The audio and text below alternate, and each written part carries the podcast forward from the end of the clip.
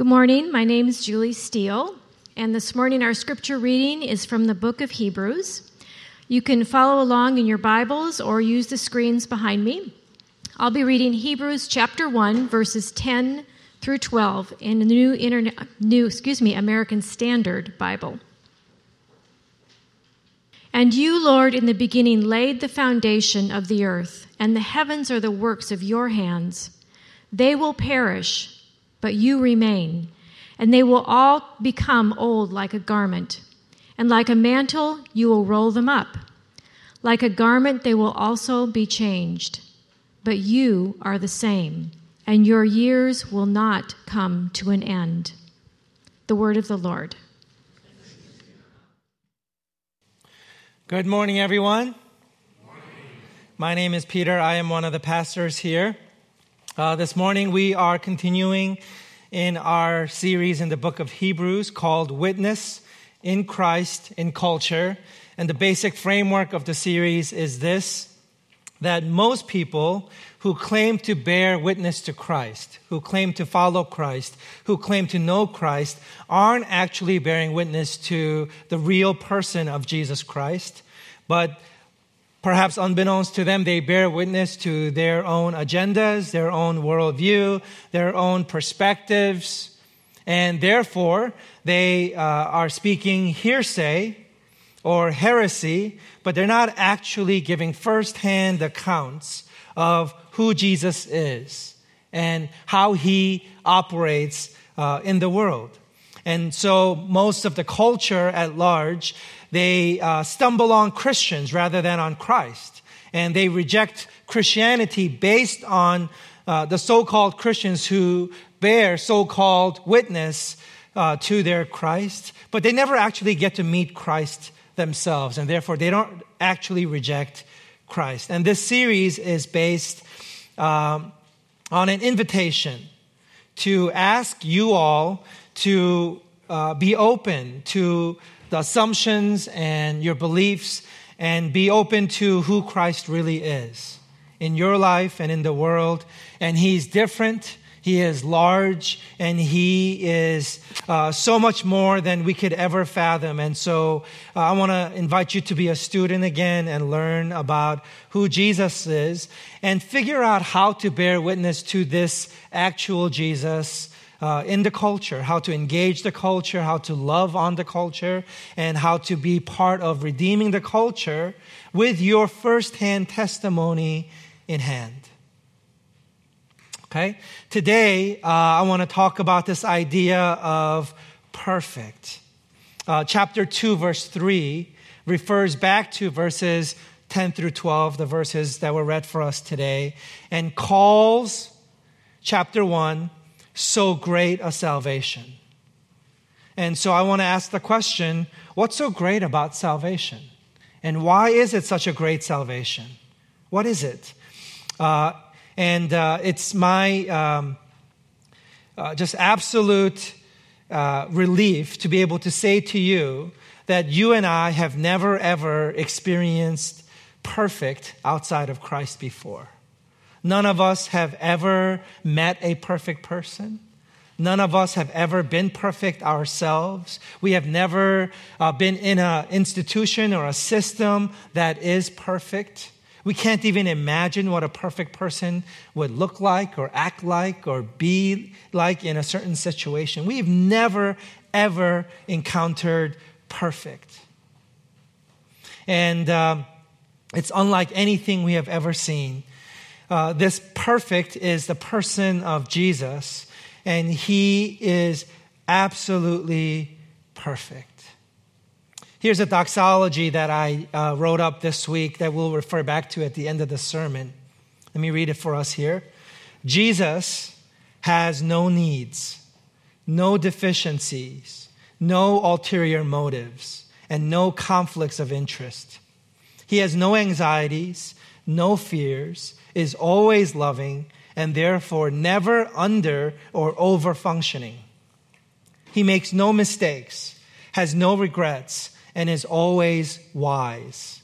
He is entirely trustworthy, fully engaged, and without limitations. He is all powerful, all wise, faithful, true, and good. He understands completely, and yet he is merciful, just, humble, and righteous. From him, through him, and to him are all things, and in him all things hold together. Jesus Christ is the same yesterday and today and forever. Now, do any of you know a person like this in your life? Okay, we'll start a little bit closer. Are you like this in any way whatsoever? Okay, let's go one more generation. Is your mom like this? We won't even ask about the dads. Do you have a relative or a friend or a boss? How about a government official? Anybody like this at all? We can't even imagine what this person would be like. And I want to tell you today that we, you and I, we're not perfect, but we were created by the perfect, for the perfect, but never Never was it in the plans for us to be perfect in and of ourselves. We were always made to be complete in Christ, to be made perfect in Christ. But apart from Christ, there is no such thing as perfect. Not in you, not in anybody else, not in this world, not now, not before, not ever. Perfect does not exist outside of Christ. And this is what the passage is saying that time and change applies when things are imperfect. There are deficiencies, holes, and they get filled up, they get eroded, they de- deteriorate, or they grow and become better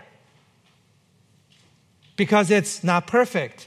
But when something is perfect, it's timeless. It's eternal. It's ageless. It's the same. Because if it changes even one little bit, that means it was prior to that imperfect. So, perfect by definition means that it is eternal, the same, forever and ever. So, what I want to do today is take something grand and large and theological, like this idea of perfect and then I want to make it intensely personal and practical for you and I. The fact that Jesus alone is perfect. What does that mean for us? I have two points through which I want to communicate this. The first one is Jesus is perfect. Always. Always. By definition, Jesus is perfect. He's the same, always. And two, you will never be ever. And I put that in parentheses to kind of soften it for us. I hope that helps. It's like a parenthetical statement, you know. Okay, Jesus is perfect always. Let me read the verses again 10, 11, 12. And you, Lord, in the beginning laid the foundation of the earth, and the heavens are the works of your hands. They will perish. Now, ask the question if Jesus laid the foundation of the earth and the heavens are the work of his hands, why will they perish? Right? That's what we'll get to.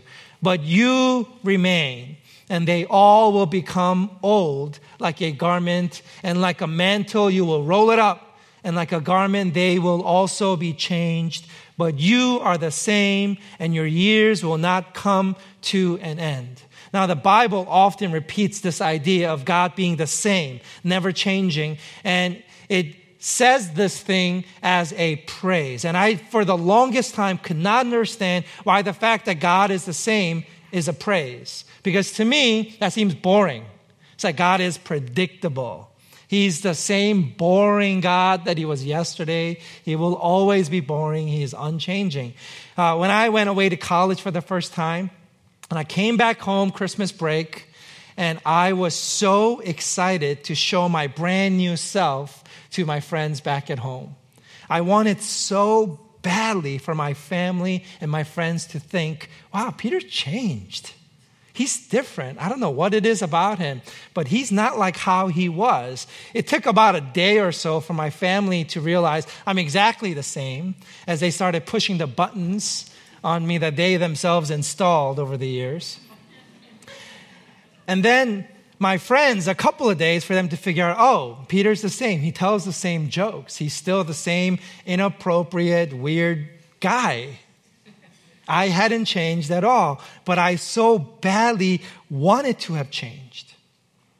Now, years, many years, decades later, in fact, I realize that my role in life basically will always be to be a disappointment to people.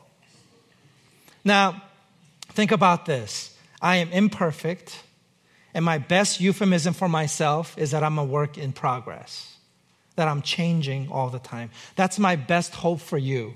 I'm changing. I'm not the same.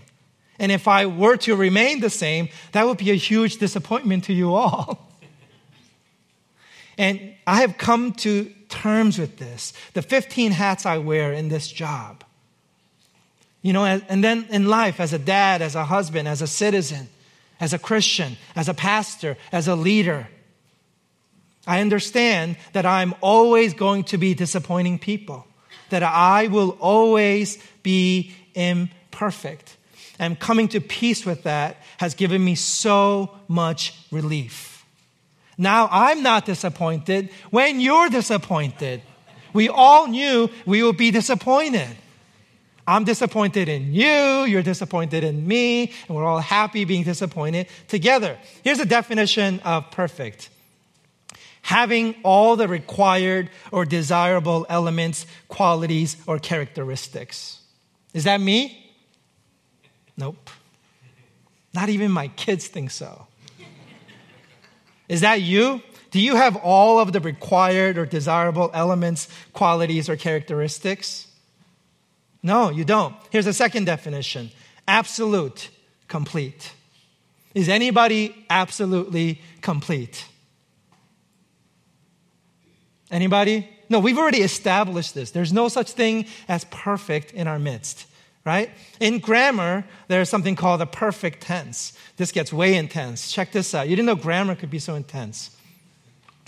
Indicates either an action was completed, finished, or perfected at some point in the past or the action extends to the present, meaning one action was completed once and for all, and there's no change. It's still done. It was perfect then, it's perfect now, and it will always be perfect. That's the perfect tense, into perpetuity. Perfect. Anything like that in life? What is perfect in your life? The closest thing that I can think of is a brand new baby. Uh, this week, Susie and I visited little Theo Krell. Uh, he was actually at church this morning at the first service, and he is absolutely perfect. He's perfect. And yet, he is incomplete. His muscles need to develop. That guy has no coordination whatsoever.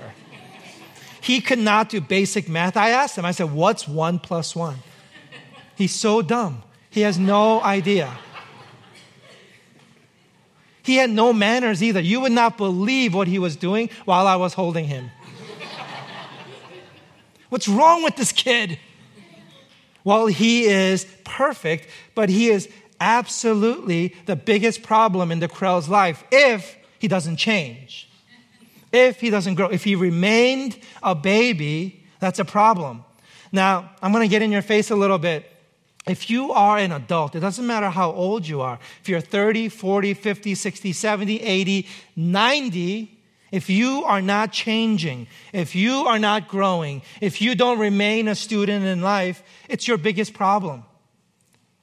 The one big problem in your life is that you are not a learning, growing person. You believe you're okay just as you were 10 years ago, and you're not.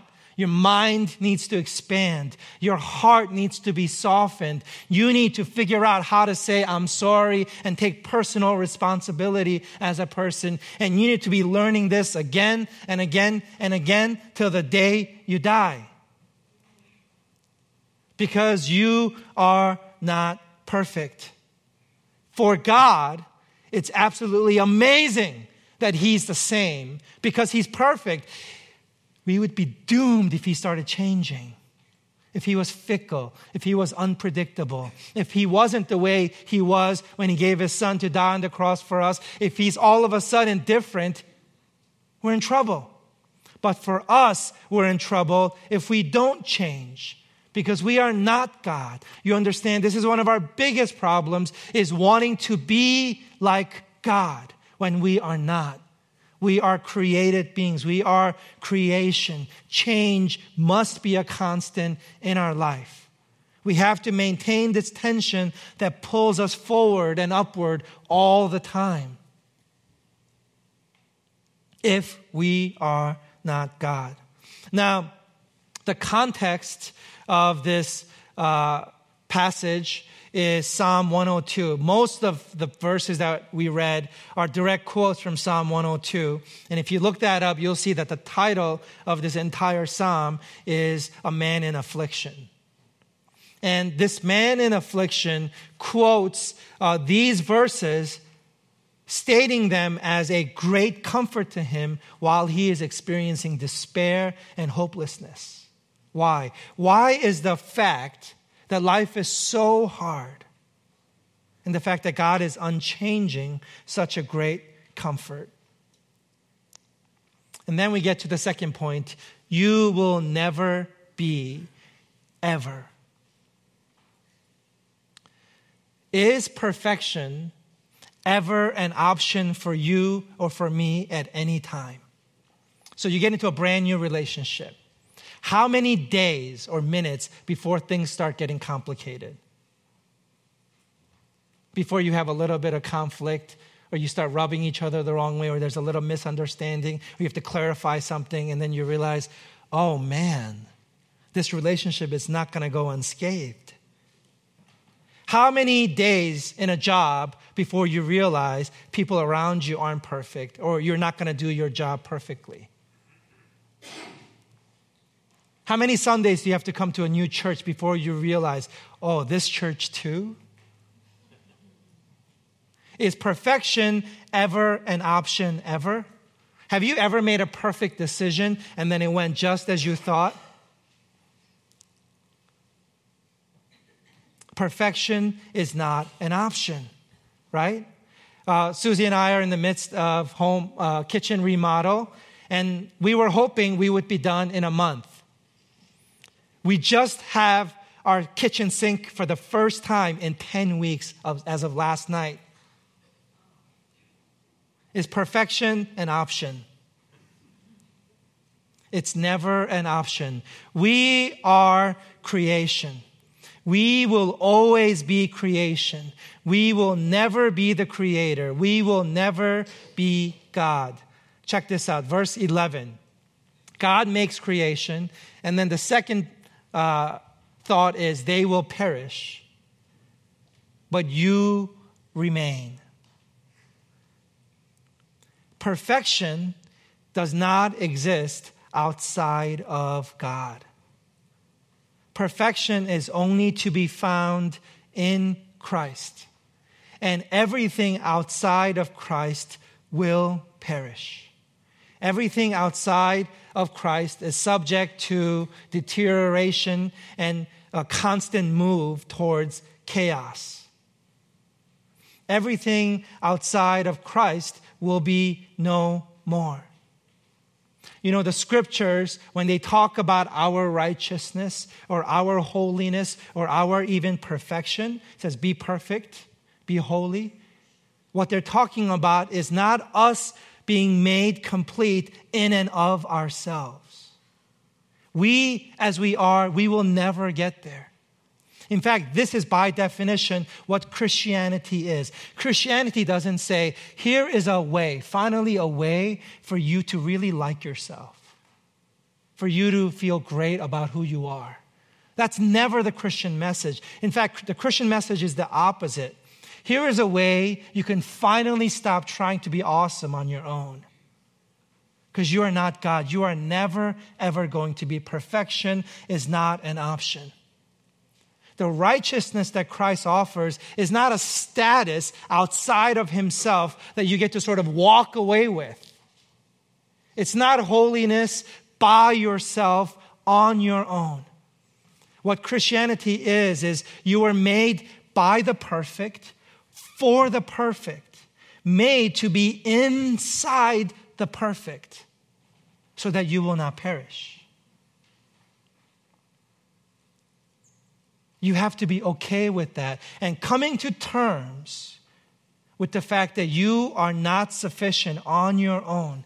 Being okay with that, in fact, being glad about that is what Christianity is about.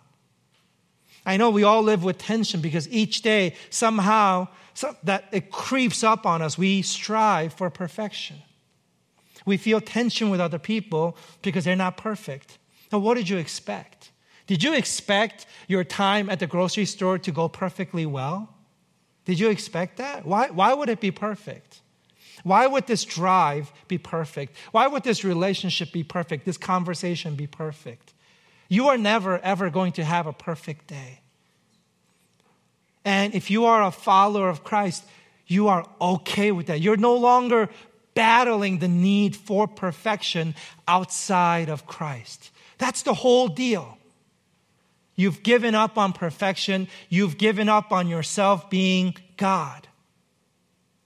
And the idea is through this live relational connection to Christ, you are part of something that is perfect. You're brought up into the perfect. You are never, ever going to be perfect independently.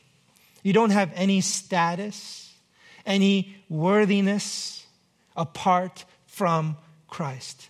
Jesus Christ is our righteousness. You are not righteous ever on your own. You cannot be apart from your connection to Christ. And so we understand that they will perish, but He remains. Come to terms with this truth perfection is not an option outside of Christ. You will never have a single circumstance, a moment, or interaction that is perfect outside of Christ. 1 Corinthians chapter 13 verse 10 says this, "But when the perfect comes, the partial will be done away." And until the perfect comes, we live in a partial world as a partial person, longing to be made complete in Christ. Are you okay with this? Are you okay with imperfect? Will anything ever be perfect in your life? Ever? The answer is no, outside of Christ. Hebrews chapter 13, verse 8 says Jesus Christ is the same yesterday and today and forever. This statement will never ever be said of you, ever. Never of me. I am intolerable.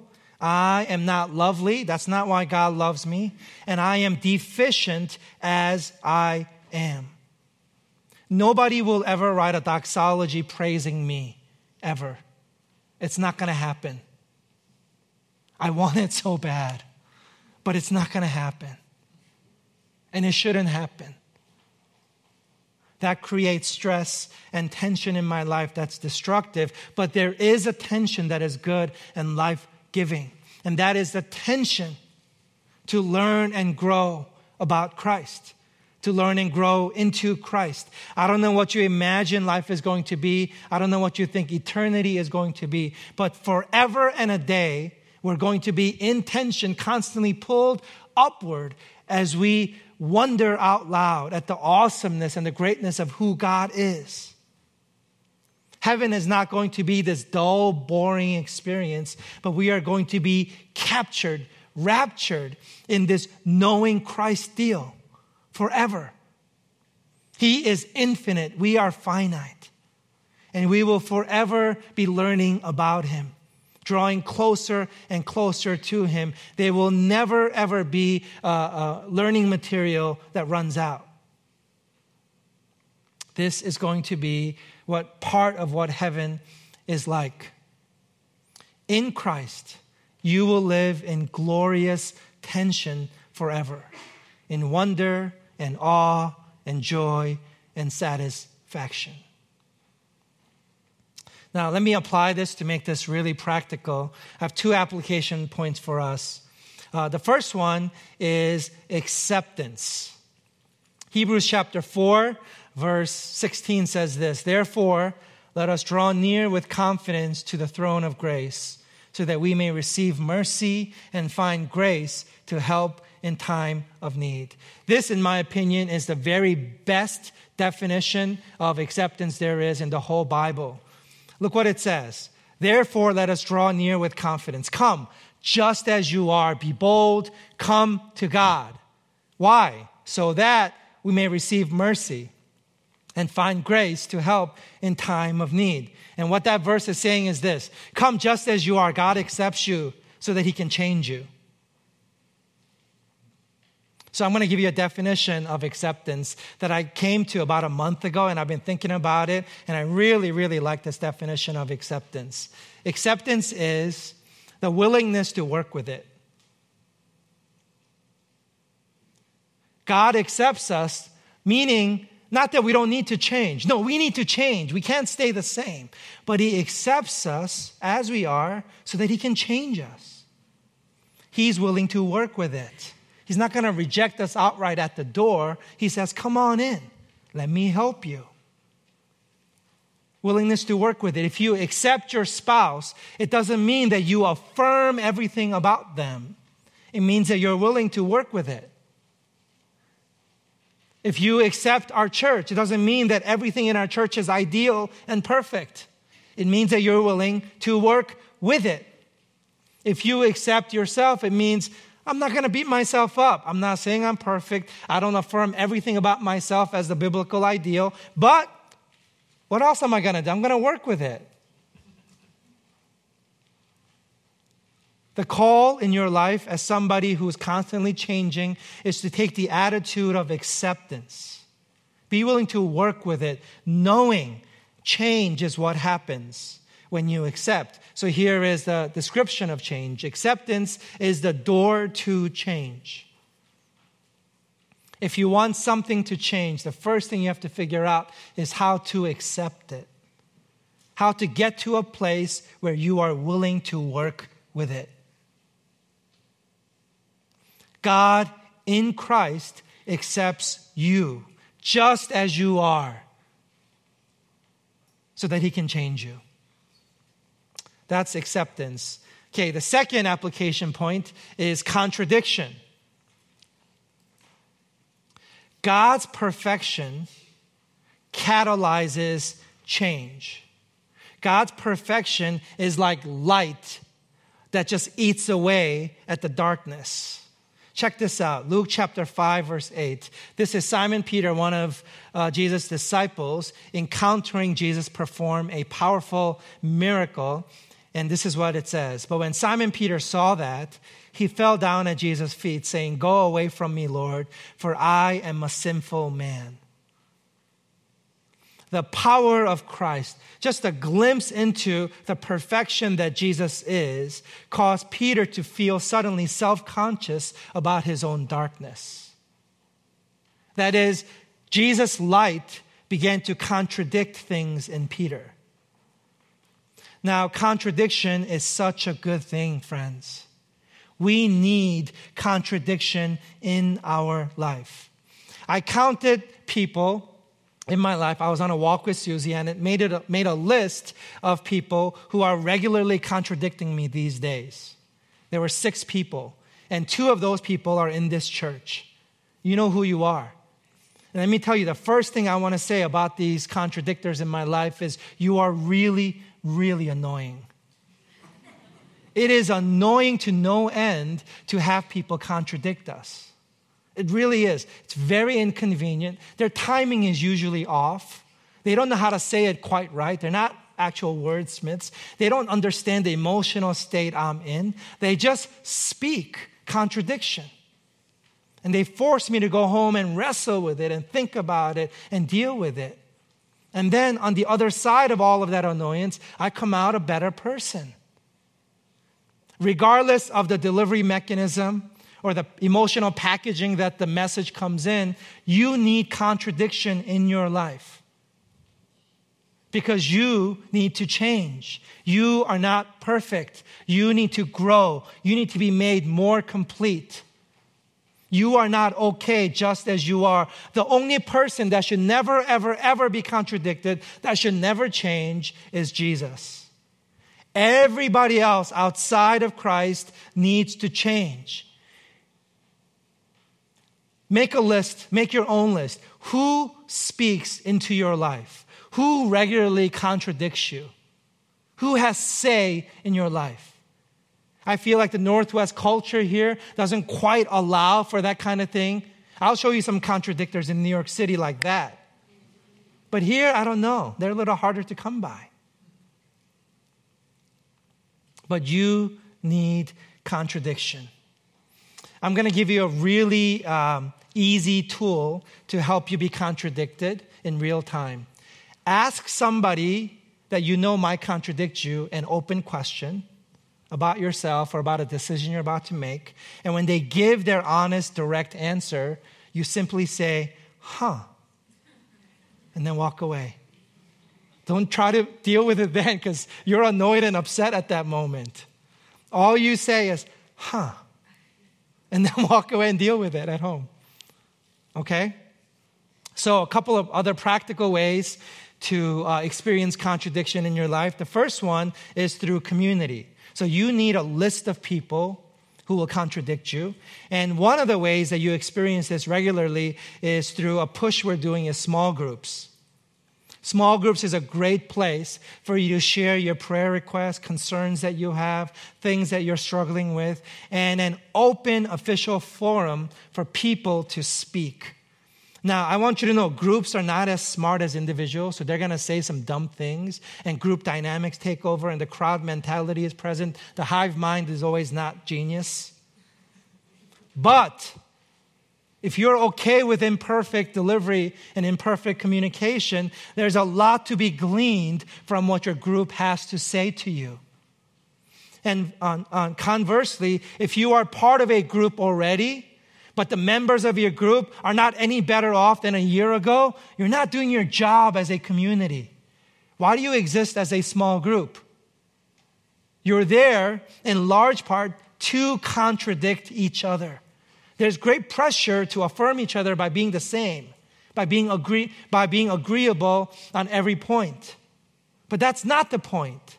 The point is to contradict it doesn't even matter if you're right. You just have to be a little bit different to force each other to grow. Another great way to experience contradiction is to get involved in experiences outside of your normal everyday life. We have three things that I can mention today. We have Nicholas Fund for Education, which works with very poor students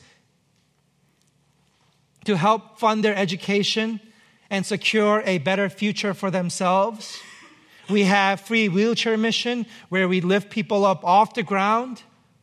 We have Mary's Place, homeless moms and children who have no place to call home. And we set up shop here in our church for just one week. You expose yourself to these experiences. You start catching vision. You start understanding the heart of God in a different way you start introducing quote unquote different into your life. It's going to contradict what you know, what you feel comfortable with, what you are used to. And that's a good thing because you and I were not perfect. We need to change. Do you have catalytic experiences in your life that are different than your everyday life? Please, for your own soul's sake, get involved in a community group make a list of contradictors, try out Nicholas Fund for Education or Free Wheelchair Mission or Mary's Place. You are not okay just as you are. Let me conclude with this uh, benediction that I read for us earlier. I have it up for us on the screen in case you want to write it down or take a picture of it. Let's remember what perfection is all about. It's not about you and me. It's not about life here on earth. It's about Jesus Christ, who alone is the same yesterday, today, and forever.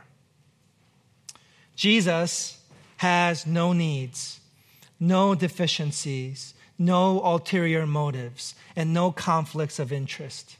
He has no anxieties, no fears, is always loving, and therefore never under or over functioning. He makes no mistakes, has no regrets, and is always wise.